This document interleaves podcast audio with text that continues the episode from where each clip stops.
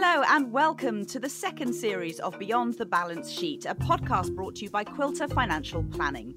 We're here to lift the lid on the world of financial advice, providing insight for those already in the industry and anyone thinking of a new career.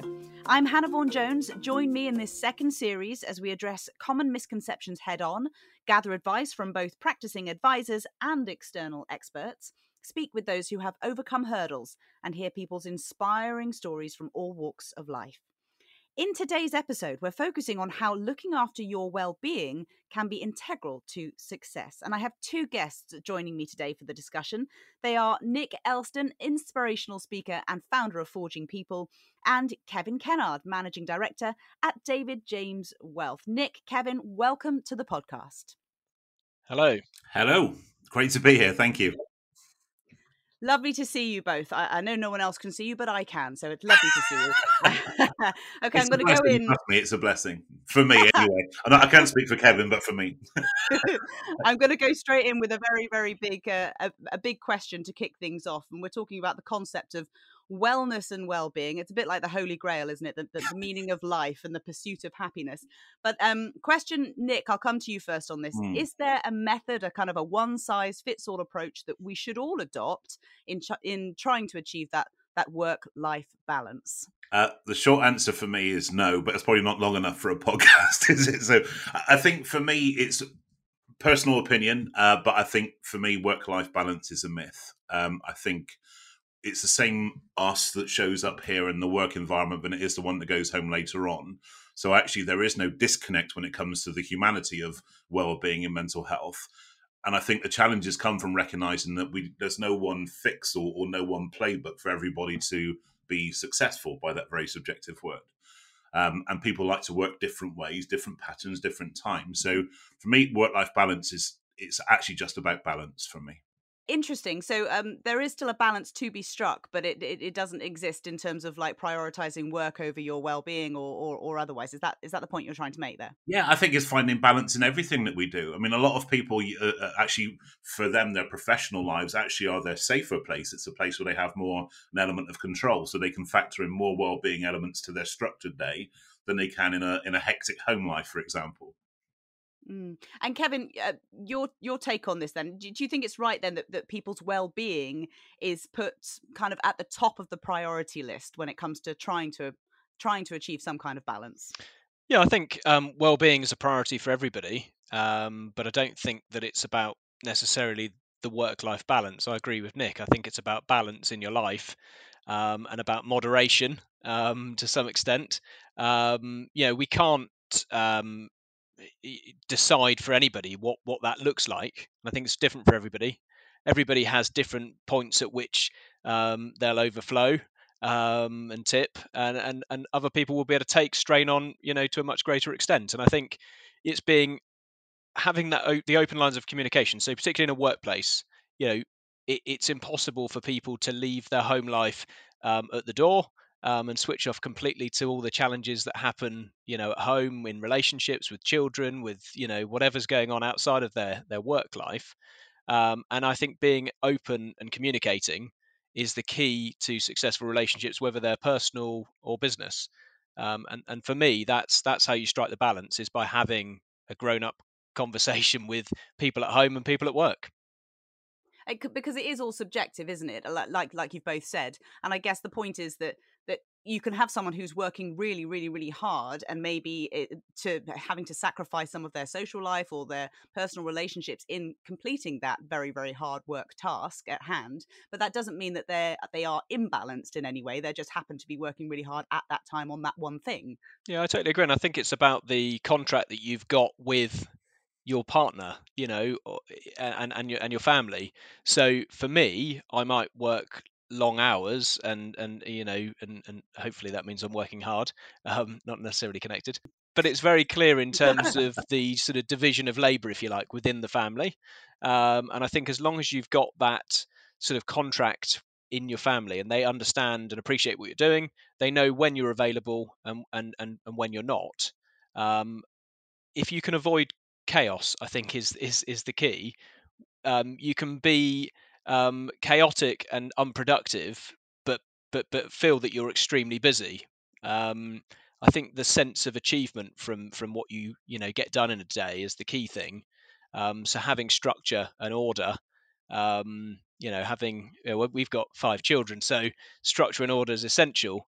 Um, it's like a military camp, so um, that that flows through right. my whole life. You know, when it's the home life is is is is, is challenging logistically, and, and work life is too. And I think, you know, if if, if I wasn't able to have um, a structured approach and sort of discipline around work and and personal life, then it just wouldn't work. And I think trying to sort of share some of those tips with people in the team and and and, and helping other people to find that balance. You know, we've all got our strengths and weaknesses.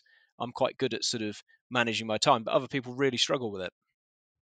Well, I, I bow down to you with five children, goodness me. Um, uh, but uh, Nick, it's interesting that that point about um, everyone's sense of balance being subjective and being different. But is everyone's sense of chaos the same? Is that is that a one size fits all?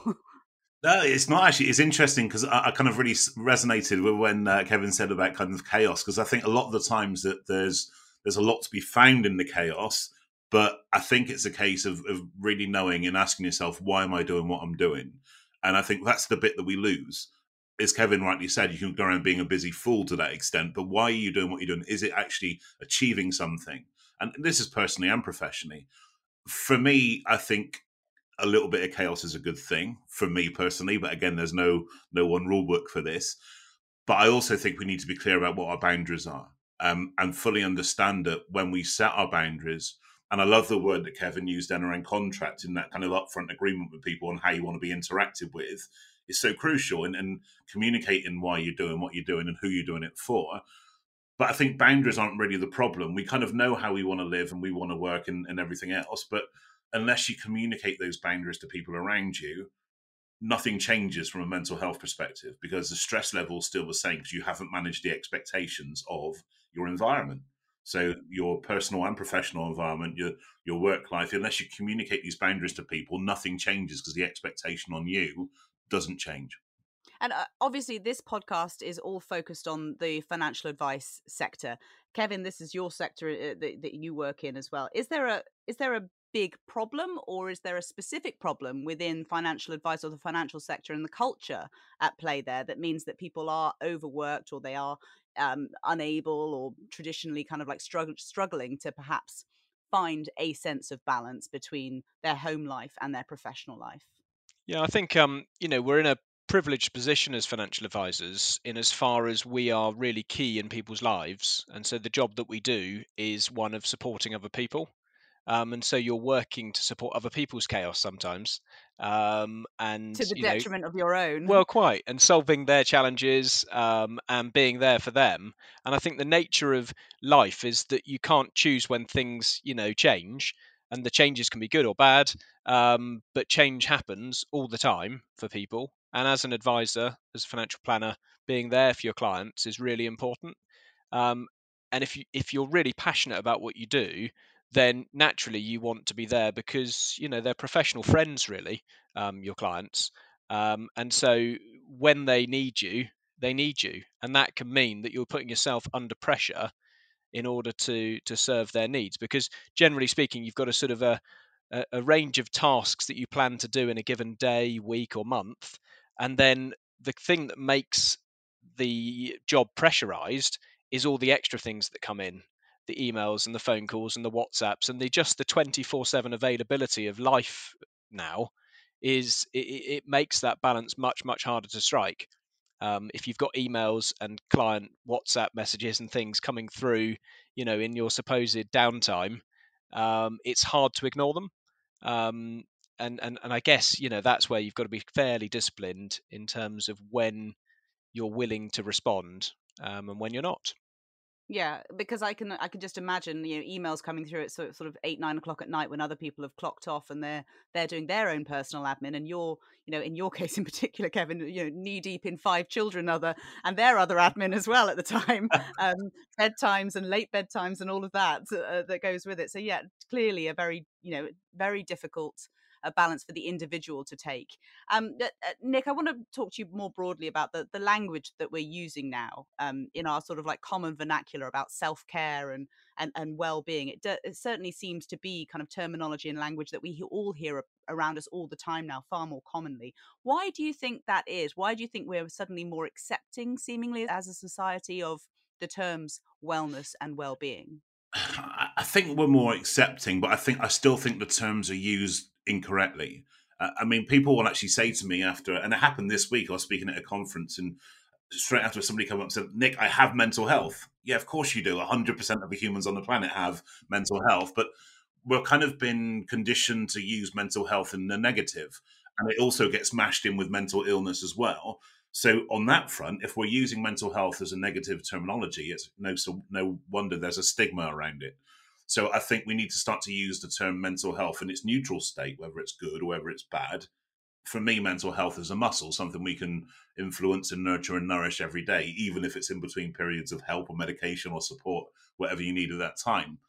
On the, the well-being, self-care use of language, I think there is a real challenge. I think especially in uh, kind of traditional uh, businesses and industries such as uh, as financial services, financial planning, that there's two extremes of reactions that I get when it comes to doing what I do in the mental health space. I guess, first of all, somebody thinks it's going to be dry, heavy, boring, that he's going to try and fix me. That's not me at all. You don't want that, trust me.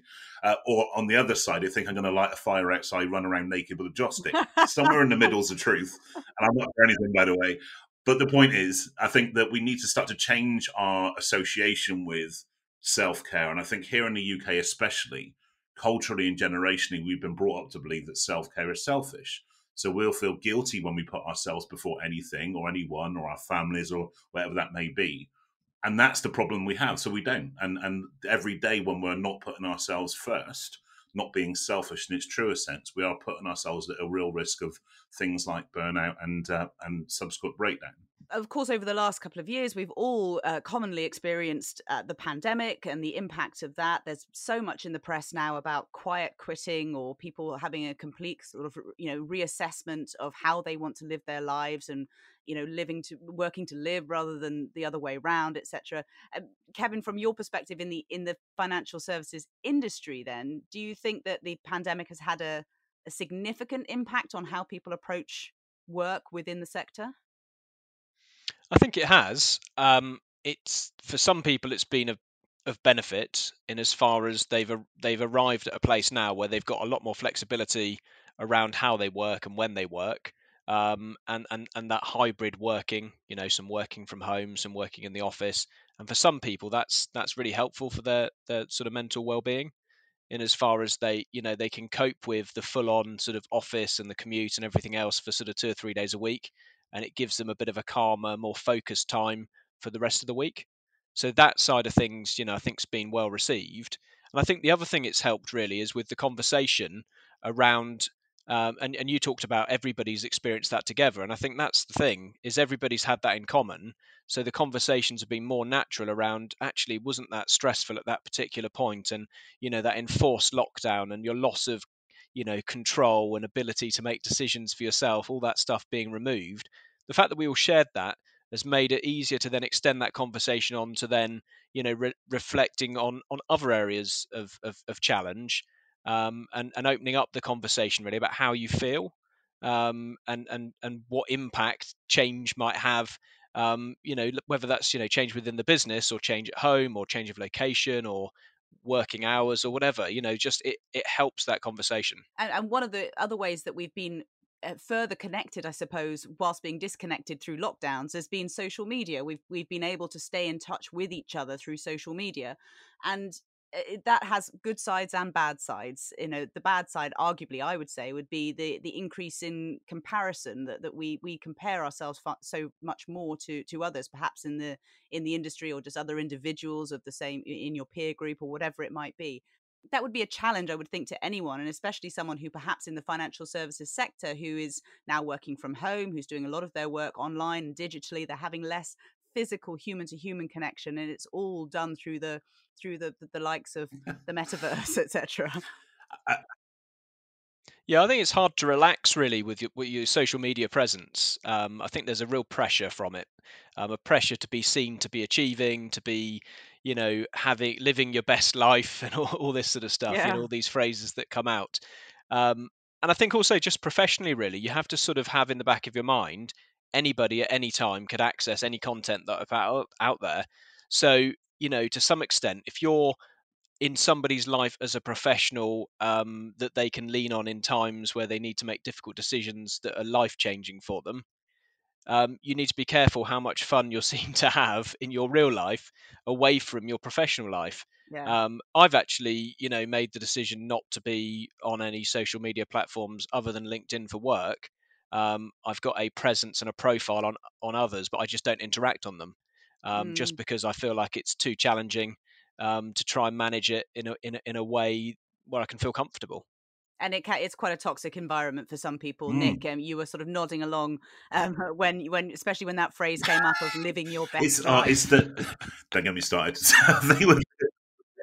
I think like, Kevin absolutely nailed it. And I'm the same. I only exist really on LinkedIn and YouTube, and that's it. And that's purely for, for commercial reasons and to reach the audience. But everything else is just constant connection, constant noise, and very often toxicity.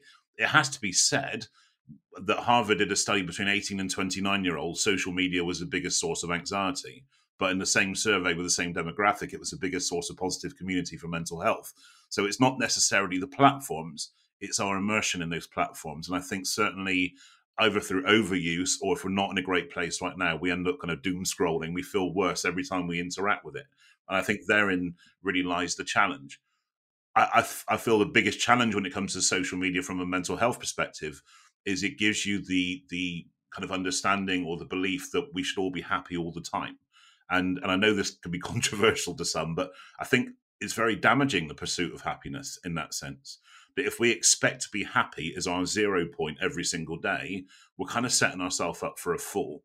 Um, for me, as somebody who's had mental illness for decades, that actually a good zero point for me is just, okay, it's peace of mind. So actually then I appreciate the, ha- the happy and the good stuff, but I deal with the bad stuff a lot better than I would if I were expecting to go into the day like a Disney movie. We, we do get blindsided. For yeah. me, it's about how do we get back up again? That's that's the bit for me. Yeah, it was the ebb and flow, isn't it? That, that, that that's that's what life is all about. Absolutely. Um, I mean, going back to sort of the, the business and the financial services sector and financial advice sector in particular. How, Kevin, question for you: how would you say that that for your employees, taking care of of their well-being, of your own well-being as well, how does that directly benefit your business? Yeah, so we've um. We take it really seriously, uh, first of all. Um, a happy workforce is a productive workforce, um, and happiness comes from finding balance in your life, finding contentedness, um, and, and, and being healthy. And so some of the things that we've introduced for our team are very much to promote that. So things like having a cycle to work scheme, um, having private medical insurance, and very much, you know, putting the benefits forward of reaching out on the sort of the, the mental health uh, assistance side, um, you know, having that pathway to have conversations, not necessarily treatment. Sometimes it's just to to actually vocalize how you're feeling is all you need to do, um, just to be heard, and sometimes be heard by somebody that that, that then you're never going to see or speak to again, um, because you just need to dump that that thought process with somebody. Um, so we we've introduced all those things, and we have quite a diverse team um, in terms of men and women, um, different cultural backgrounds, uh, different ages, and I feel that, you know, we work, we operate, you know, much like a sort of a, a sort of a, a professional family, if you like, um, encouraging people to speak um, and to touch base with each other on a regular basis. Not about work, not about have you done this task, have you done that? No, just how are you, and and then, you know, don't take the first response. You know, how are you really? Um, just to sort of really ask the question, because you genuinely want the answer. Um, and yeah. I think that's the thing, isn't it? You can give that fake sort of, yeah, everything's fine. Yeah, great. Yeah, had a lovely weekend. Reality is terrible weekend. Everything went wrong. Um, you're feeling stressed. You're not really ready to start the week, um, yeah, et cetera, et cetera. And everybody has those moments. And I think just being real um, yeah. with the team, uh, you know, we lead um, with, with vulnerability ourselves, you know, so we're open about, you know, we don't all have good days. You know, obviously try and be positive and promote positivity in the business to try and drive things forward. But at the same time, you know, reality is that sometimes life just sort of throws things at you that you're not expecting, and it's tough. Um, yeah. You'd and, think with you, you having five children, you'd think you'd have a big enough family already, but we're trying to expand it into, into your professional life always, as well. Always ready to adopt more, yeah. I won't tell your partner that. um, I mean, has it had a tangible difference, though, having these, these workplace uh, policies? Has it had a tangible difference on your bottom line and, and in terms of like productivity and profitability? Yeah, so there's definitely, a, obviously, there's quite a significant cost in providing all of these things. Um, but what I would say is you look at sort of where we are year to date, I think, you know, as a team of fifteen people, we've maybe had, you know, a handful of, of sick days across the whole team, you know, two or three sick days. So um, that hopefully means that people have been at work and been productive. Uh, it's hard to measure these things, um, but to some extent, you know, we don't really need to measure it. Um, we've got values for our business, um, and one of them's doing the right thing. We just feel this is just doing the right thing. Um, have it being there for for, for the team, um, providing things they can't necessarily afford to provide for themselves, promoting it as well to make sure that they use it. And and, and lots of people in the team have made use of, of the healthcare benefits that we provide.